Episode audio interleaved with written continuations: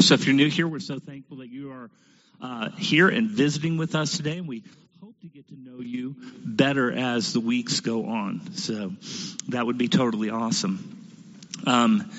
We are going through the Bible. It's one of the things that we do is very unique to our churches. We're going through the Bible in 5 years together as a congregation. So if you're new here, what we do is we read a little bit of the scripture together all through the week, 6 days during the week, and we come together on Sundays, and our message is based in part or in whole on the scriptures that we studied during the week. If you'd like to be a part of the weekly devotionals that we're doing, there are a couple ways that you can do that. First way is to go to the information desk where we have the readings for the entire year. They're out on a little booklet for you. Even have a notebook, an accompanying notebook that you can get with that if you're a good note taker. How many note takers we have in here? About 50%. You guys all did great in school, right? That's awesome. So, we got, if you love taking notes and you can grab a note take, we ask for a $10 donation. If you don't have that, we'll be happy to give it to you. We just want you to be along with us. The other way that you can do that is you can go online to our YouTube channel, heightschristian.org, youtube.com/ Heights Christian Church, and from there you can subscribe to our channel, and we go through our devotions in a daily format together where we do it as a little devotional online. And so you can go through those same scriptures. We add a little bit more to it so that, you know, it's kind of relevant for what's going on in your life. Pull something out that you can use that day and grow closer to Christ. This past week, we went through Genesis chapters 32 through 36. Woohoo!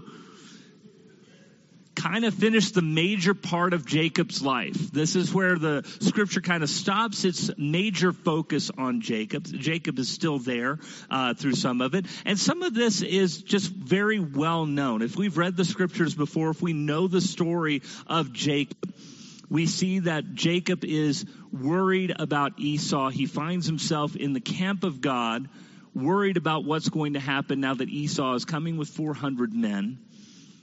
He spends the night at the camp. He takes two different camps for his family. He's worried about being attacked by his brother because of the bad blood between them. He sends the family on their way, and he stays overnight and prays at this camp and wrestles with God, and God blesses him. He also kind of cripples him too as a result of this wrestling with God.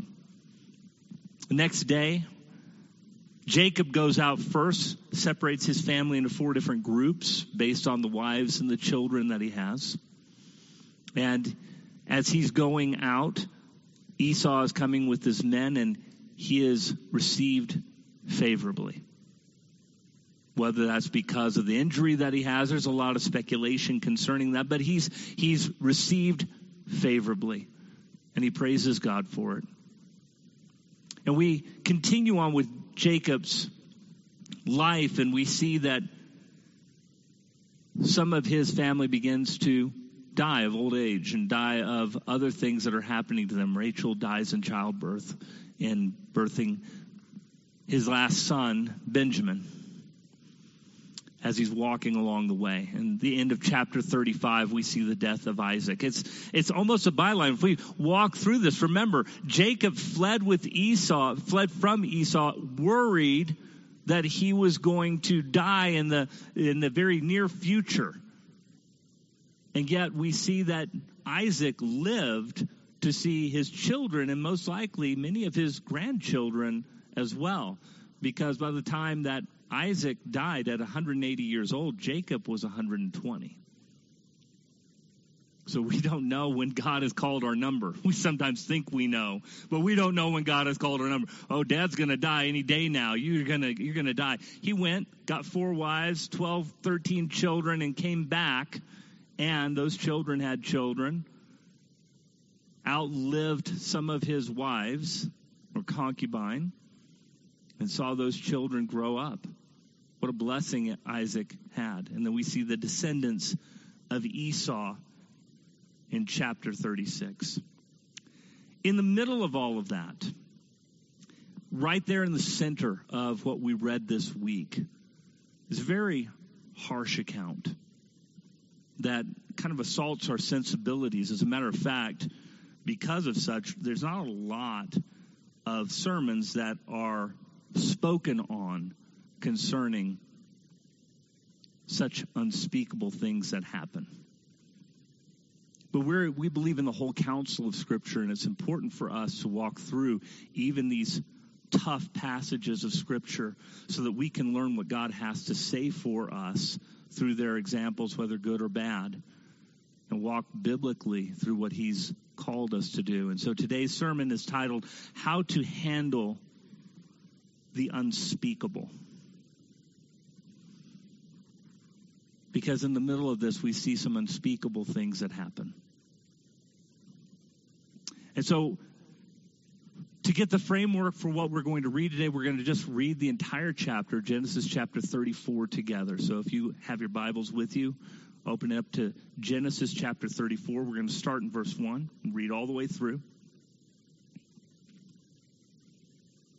Now Dinah, the daughter of Leah, had born to Jacob, went out to visit the women of the land. When Shechem, the son of Hamor, the Hivite, the ruler of that area, saw her, he took her and violated her. His heart was drawn to Dinah, daughter of Jacob, and he loved the girl and spoke tenderly to her. And Shechem said to his father Hamor, "Get me this girl as my wife." When Jacob heard that his daughter Dinah had been defiled, his sons were in the fields with his livestock, so he kept quiet about it until they came home. Then Shechem's father Hamor went out to talk with Jacob. Now Jacob's sons had come in from the fields. As soon as they had heard what had happened, they were filled with grief and fury because Shechem had done a disgraceful thing in Israel by laying with Jacob's daughter, a thing that should not be done. But Hamor said to them, "My son Shechem has his heart set on your daughter. Please give her to him as his wife. Intermarry with us. Give us your daughters and take our daughters for yourselves. You can settle among us. The land is open to you. Live in it, trade in it, and acquire property in it." And Shechem said to Dinah's father and brothers, "Let me find favor in your eyes, and I will give you whatever you ask. Make price for the bride and the gift I am to bring, as great as you like, and I'll pay whatever you ask me. Only give me the girl as my wife." Because her sister Dinah had been defiled, Jacob's sons replied deceitfully as they spoke to Shechem and his father Hamor. They said to them, "We can't do such a thing. We cannot give our sister to a man who is not circumcised. That would be a disgrace to us. We will give our consent to you on one condition only, that you become like us by circumcising all your males. Then we will give you our daughters and take your daughters for ourselves. We'll settle among you and become one people with you. But if you will not agree to be circumcised, we'll take our sister and go." Their proposal seemed good to Hamor and his son Shechem. The young man, who was the most honored of all of his father's household, lost no time in doing what they said because he was delighted with Jacob's daughter. So Hamor and his son Shechem went to the gate of their city to speak with their fellow townsmen. "These men are friendly toward us," they said. "Let them live in our land and trade in it. The land has plenty of room for them. We can marry their daughters and they can marry ours. But the men will consent to live with us as one people only on the condition that our males be circumcised as they themselves are. Won't their livestock, their property, and all their other animals become ours? So let's give our consent to them, and they'll settle among us." All the men who went out of the city gate agreed with Hamor and his son Shechem, and every male in the city was circumcised. 3 days later, while all of them were still in pain, two of Jacob's sons, Simeon and Levi, Dinah's brothers, took their swords and attacked the unsuspecting city, killing every male. They put Hamor and his son Shechem to the sword and took Dinah from Shechem's house and left. The sons of Jacob came upon the dead bodies and looted the city where their sister had been defiled. They seized their flocks and herds and donkeys and everything else of theirs in the city and out in the fields. They carried off all their wealth and all their women and children, taking as plunder everything in the houses. Then Jacob said to Simeon and Levi, you have brought trouble on me by making me a stench to the Canaanite and the Pezerites, the Perizzites, the people living in this land. We are few in number, and if they join forces against me and attack me, I and my household will be destroyed. But they replied, should he have treated our sister as a prostitute?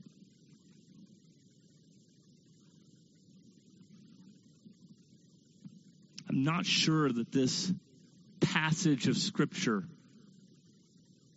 forms a prescriptive way to handle such unspeakable events.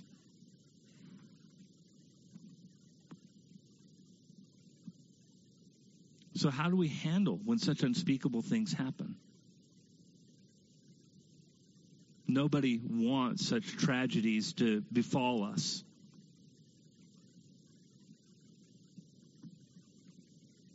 I dare say that unfortunately, the culture that we live in and the fallen world that we find ourselves in, some of us have been victimized by such terrible events. So let's break down what happened in this passage of Scripture. The things that led to the terrible events that happened in the wake of even more terrible solutions to a problem. The first thing that we can look at is that Dinah needed to be aware of her surroundings. Now, this isn't victim shaming for those of you who are in our popular culture today. Nobody's blaming Dinah for what happened to her. But there is a modicum of understanding the place in where we are when we put ourselves in undue danger and not know it. When we look at the first four verses here, it says, now Dinah, the daughter of Leah, had born to Jacob, went out to visit the women of the land. And when Shechem, son of Hamor, the Hivite, the ruler of that area, saw her, he took her and violated her. His heart was drawn to Dinah, daughter of Jacob, and he loved the girl and spoke tenderly to her. And Shechem said to his father Hamor, get me this girl as my wife. You'll notice Dinah went with the women of the land. She decided, I want to find out more about this culture of this people that I'm surrounded with. And she went by herself. Young lady. By herself into a land where they didn't hold the same values as was held within her household, imperfect as her household was. As a matter of fact, just to think about this, verse 19, the young man, Shechem, by the way, the one who violated Dinah, who was the most honored of all of his father's household. This is the most honored person in this city. This is what everybody wants to be like, is like Shechem. Remember the old 90s commercials? Be like Mike. If I could be like Mike, right? In their city, it'd be if I could be like Shechem. Doesn't quite have the same ring to it.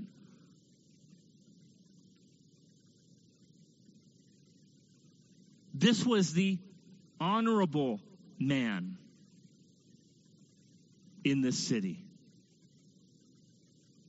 The one who violated Dinah.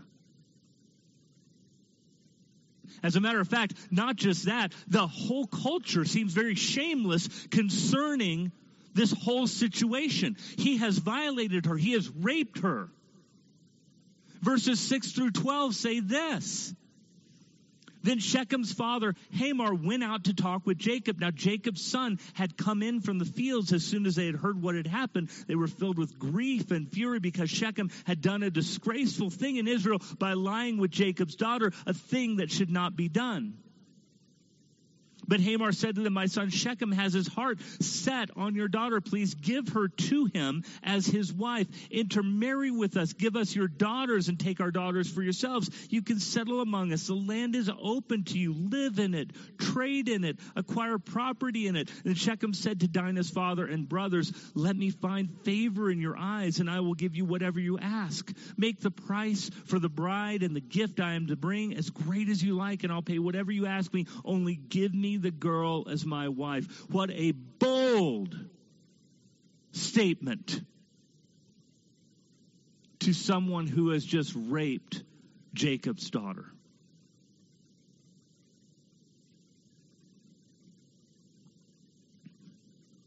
Worldviews matter. They lead to mores and norms within society based upon those worldviews.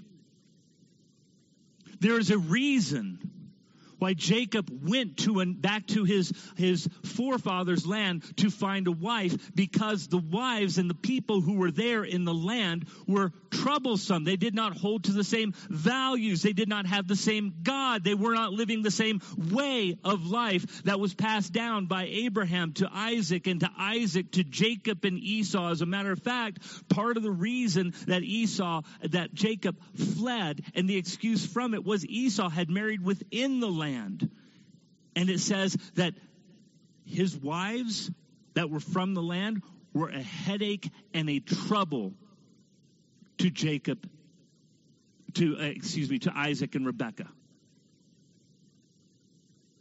Worldviews matter.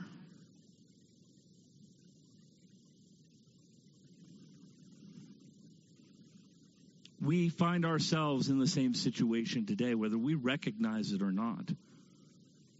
The worldview of our culture is not the worldview of Christ.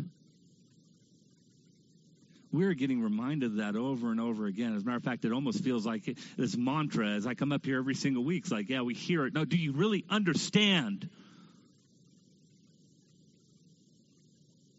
the consequences of not critically thinking through the fact that we are surrounded in a culture that does not adopt our worldview as believers in Christ?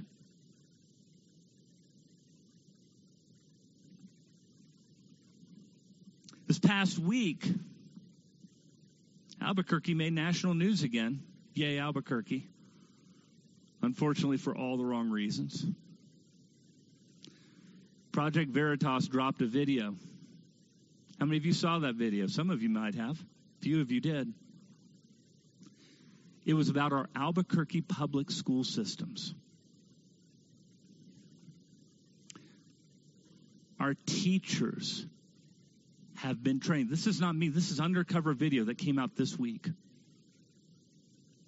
Our teachers have been trained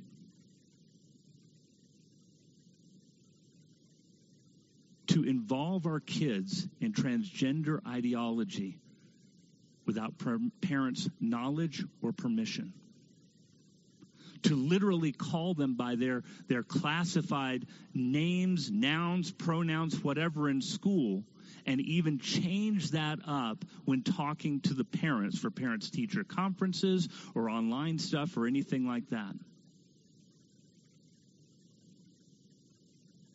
We are living in an age right now where our culture in every area, in our education, in our entertainment, and in our governance, lives according to a worldview that is not our own. And we are playing Russian roulette when we uncritically allow ourselves and our children into these environments and say, it's fine for you to be there. I want to tell you something. If you're seeing it in an undercover video, this hasn't been going on just last week. This has been going on ever since 2015, and I know, I've been a youth pastor, I know the stories from children in our youth group who have been affected since the day it was allowed.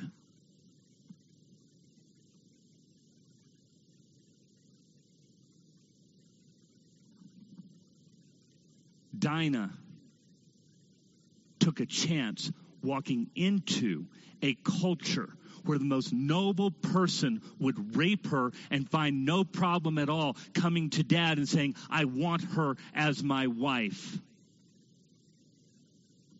You think maybe she should have taken a little bit more precaution, not blaming her for what happened to her.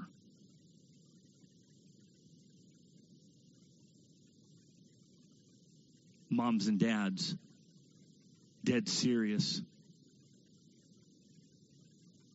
The school system that you are in, and I'm not talking individual teachers, I'm talking as a whole, have been trained specifically to undermine your authority as the leader of your children concerning the most important decisions that they may make. It has affected people in this congregation. Families have been hurt by this ideology and have lost sons and daughters to this ideology. I am not talking political. I am talking worldview. As a believer in Jesus Christ, worldviews matter. And where we place our children matters. One of the big conversations that we had coming out of our conference from Dallas was the thing that I mentioned just a few weeks back, where we said we want to provide and consider to provide an environment for families in this place who want out of this environment but don't know how. Don't know what I'm going to do with it yet. Working on it, praying about it. We were talking about it the whole trip back. Because these worldviews don't match up. And our children, we're playing Russian roulette with our kids. We're playing Russian roulette for ourselves the more we surround ourselves with this ungodly culture. Treat it as entertainment as if it doesn't affect our souls, and it does. And we become prime for victimization by those who don't hold to our worldview. This is what happened with Dinah. She walked into a culture that was not her own. And she walked into it unguarded. And bad things happened.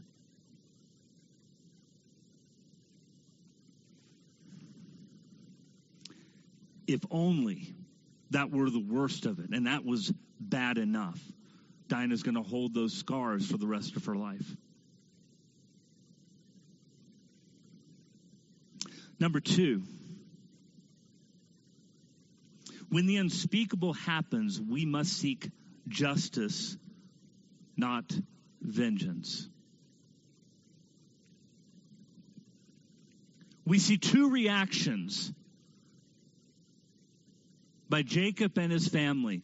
Jacob does nothing.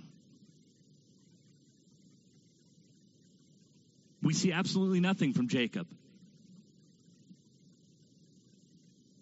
Hamor and Shechem come up to him. They ask for his daughter in marriage.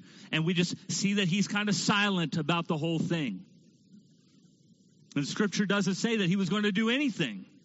He wasn't planning anything. He didn't sit down with his kids and say, hey, this is what's going to happen. We see nothing. You know why? Because sometimes when the unspeakable happens, we are caught wholly unprepared to handle it. And I believe this is where Jacob's at, because we see nothing.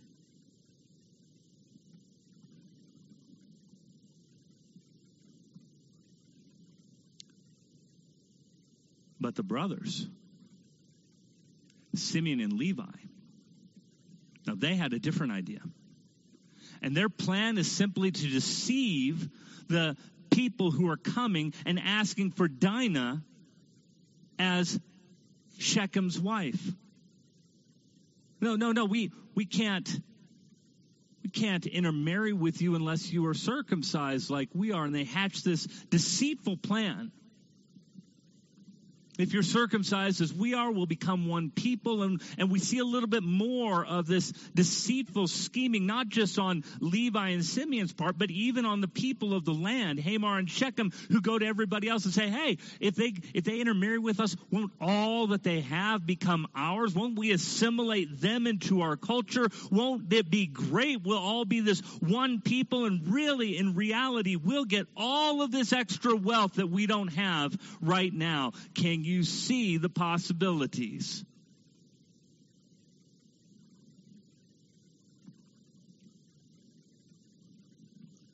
And so Simeon and Levi convince them to get circumcised, all the males to get circumcised. They go talk about it in front of the gate of the city, which is where business was taken care of. So the business that's taken care of says, let them trade in our land and live in our land and have flocks and all of this stuff in our land right here. Can we do that? And they make that a possibility for the people who are there. Jacob and his people are now free to settle, free to sell, free to go any place. It's been made official at the gates of that city. The men are circumcised. They're recovering from that circumcision. But Simeon and Levi fulfill their plot. And they go in and they kill every single male in the city. The other brothers come in and they plunder the city of all of their loot. And they take all of the women and the children.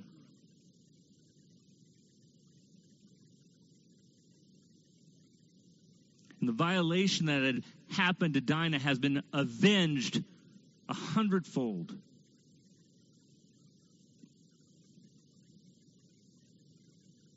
But it wasn't theirs to do. See, this is what happens when we replace vengeance from biblical justice.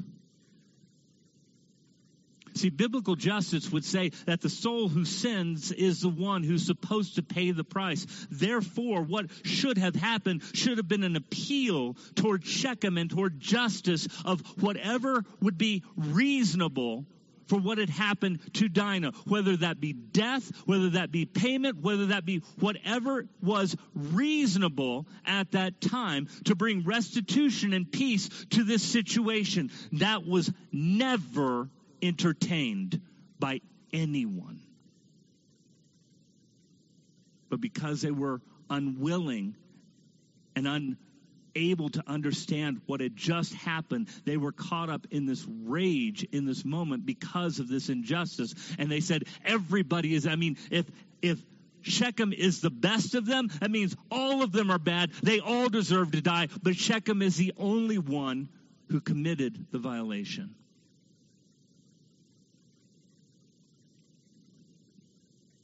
We've been dealing with the same thing in our culture today.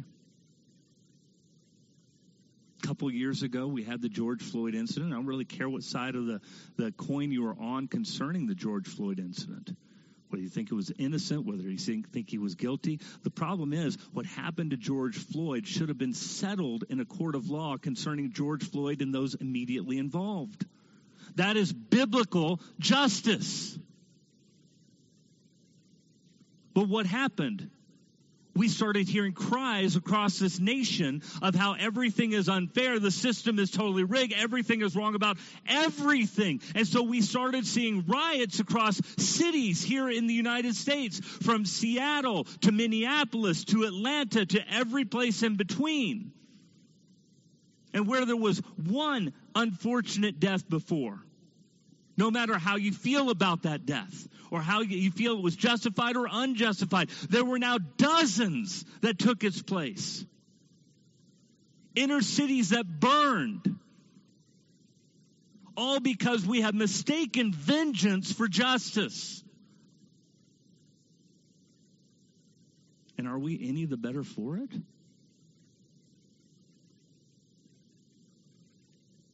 Do we feel safer as a result of the things that have happened? Because we took things into our own hands and decided that because this one incident happened, the whole thing must be corrupt and burnt to the ground. That's exactly what happened here, isn't it?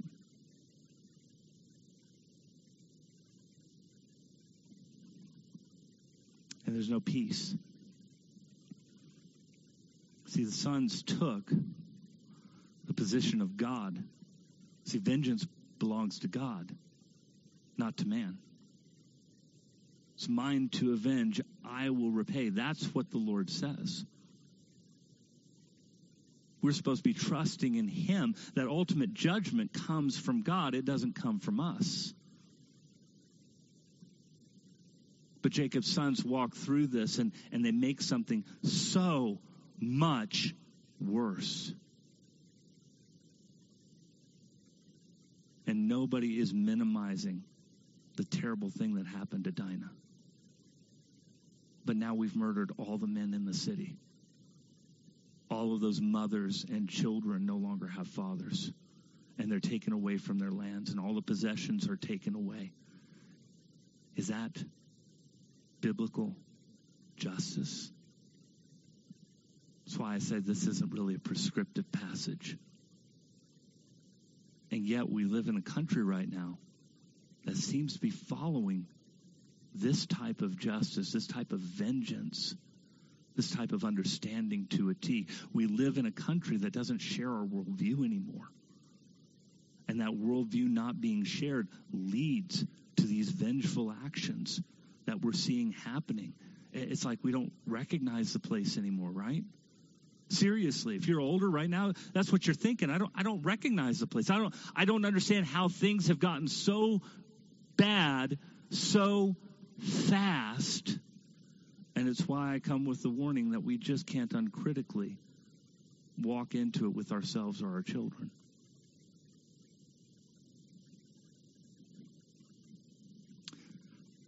Romans 12,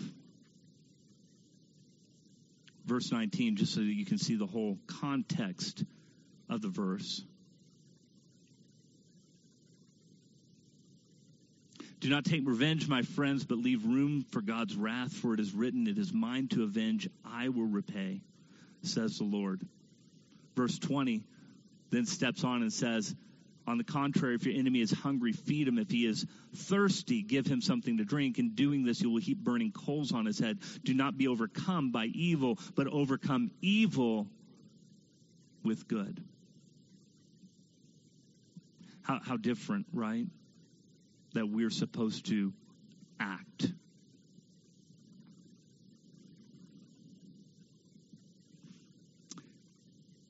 Number 3. Only God can bring healing to the unspeakable.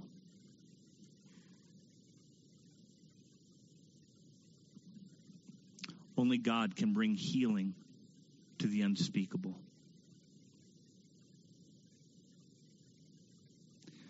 We live in a fallen world. And I don't want unspeakable things to happen to you, but unspeakable things do happen. We live in a world where some are in rebellion against God and all that is good, that God defines as good, they rebel against. We live in a culture that does not define good the way that we define good, the way that God defines good. And it's going to lead to unspeakable and has led to unspeakable evils. Some will be granted a measure of justice here on this earth, but none of that is guaranteed to us as believers in Christ. It's not to despair. And we shouldn't despair because this isn't our home. This isn't what you and I are looking forward to. If this broken world is your heaven, I got news for you. There's something better. Praise God.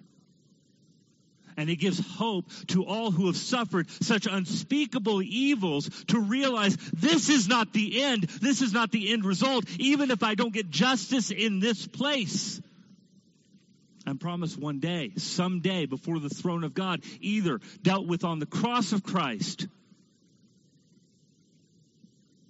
or through eternal punishment, separation from God in hell. Justice, true, biblical, final, eternal justice will be given. God doesn't overlook. God hasn't forgotten about it. God doesn't look at the pain that you've endured that may never have its fulfillment here on this earth in justice and say, I'm not going to make that right. He is one day set aside a day of judgment where all things will be made right. It's the hope of every Christian, no matter where we are, how we live, where we're at in the world. And you know, we can trust that because God sent his son to live among us, and not just to live among us, but that he himself would endure on our behalf the same suffering that we cry out to him for. Hebrews chapter 12, verses 1 through 3 says this. Therefore, since we are surrounded by such a great cloud of witnesses, let us throw off everything that hinders and the sin that so easily entangles, and let us run with perseverance the race marked out before us. Let us fix our eyes on Jesus, the author and perfecter of our faith, who for the joy set before him endured the cross, scorning its shame, and sat down at the right hand of the throne of God. Consider him who endured such opposition from sinful men, so that you will not grow weary and lose heart. Consider him who endured such treatment from sinful men. This is not a God who cannot relate to these horrible, terrible, unspeakable things that have happened. He allowed it to happen to him. And he entrusted himself to the Father.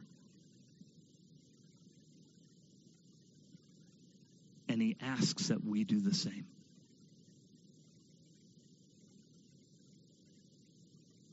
And healing for you, for whatever injustice that has happened, whatever unspeakable thing, can only be granted at the cross of Christ, where the hope is not here on this earth, but someday, one day, God will make it all right.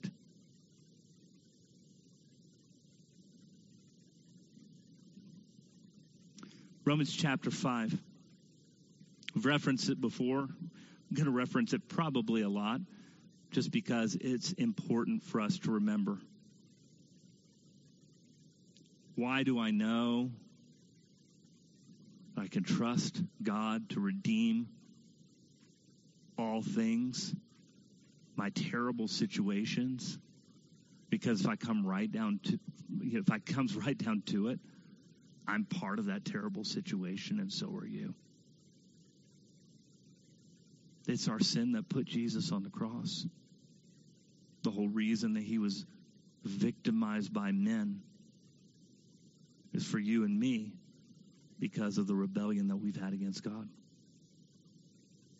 And the beauty of it is he loved us anyway and chose to endure the cross and scorning its shame so that we might have life with him. And I just love these verses from Romans chapter 5. Therefore, since we have been justified through faith, we have peace with God through our Lord Jesus Christ, through whom we have gained access by faith into this grace in which we now stand, and we rejoice in the hope of the glory of God. Not only so, but we also rejoice in our sufferings, because we know that suffering produces perseverance. Perseverance, character, and character, hope. And hope does not disappoint us because God has poured out his love into our hearts by the Holy Spirit whom he has given us. You see, at the right time when we were still powerless, Christ died for the ungodly. Very rarely will anyone die for a righteous man, though for a good man, someone might possibly dare to die. But God demonstrates his own love for us in this. While we were still sinners, Christ died for us. Since we have now been justified by his blood, how much more shall we be saved from God's wrath through him? For if, when we were God's enemies, we were reconciled to him through the death of his son, how much more, having been reconciled, shall we be saved through his life? Not only is this so, but we also rejoice in God through our Lord Jesus Christ, through whom we now have received reconciliation. See, only God can bring healing to the unspeakable. Not excusing the unspeakable, but he died for it. And someday, one day, there'll be justice for it.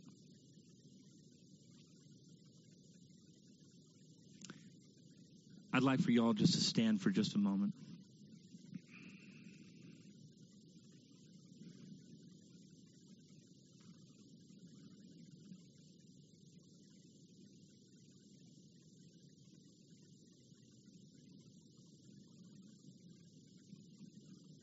If I could have you close your eyes, bow your heads. We've talked about a lot of hard stuff.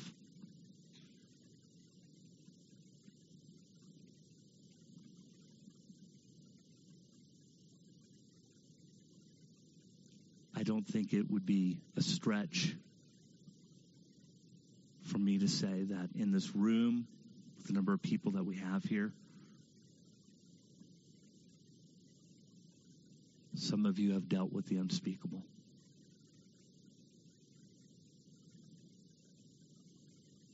You've been wounded by the terribleness of this world, by men who have done evil things.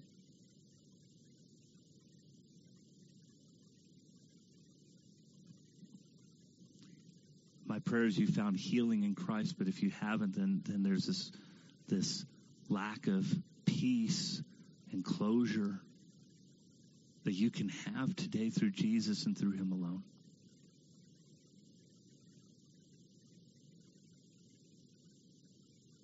And I would invite you to come and talk with somebody. And if you find yourself right now in an unspeakable situation, I would encourage you to speak out about that situation. That unspeakableness will not go away until we voice it and have the courage to do so. And I will pray to God for courage for you to come forward and talk. You don't have to do it in front of the church today. Just come and grab one of us, somebody as a leader, somebody in your life group, and say, this is what's going on, because you cannot break this cycle until it's brought into the light.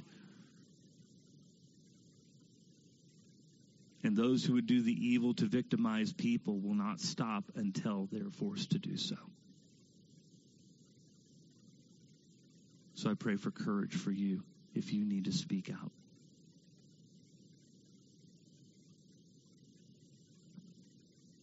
If you're a parent playing loose and uncritical with the culture around you, please recognize this culture is not Christian.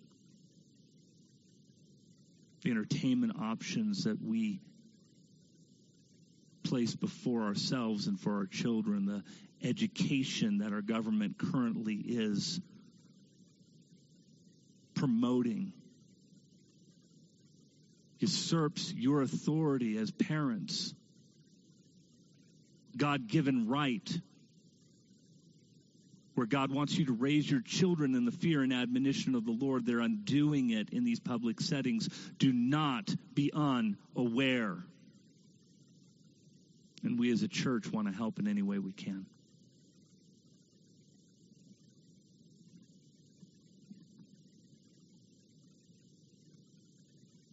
And all of you, I just pray this, that you know that someday, one day, Jesus is coming back. He's going to right every wrong. Every wrong. And we will stand before the throne of God and call it just and good. And until that day comes, that's where our hope lies. In the one that brings perfect justice to all of us. Oh God, I just pray in the name of Jesus. This day, I pray for healing. For those who have suffered through the unspeakable. I pray for healing that comes only at the cross of Jesus Christ, where you take away our shame and our guilt. False or real, dear Heavenly Father, it drops away as we trust in you, the only one who can bear it. Because we can't, Lord. We just can't.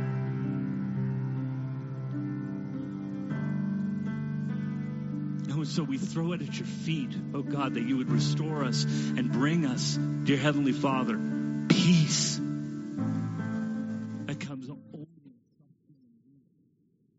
that you will right every wrong that has ever happened, even if we don't see it in this lifetime.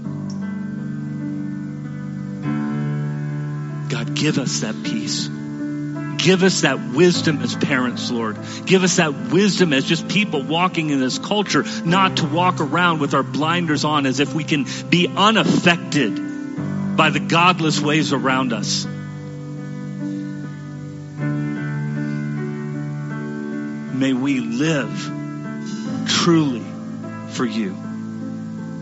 And may you provide the peace and freedom that you have promised in Jesus Christ.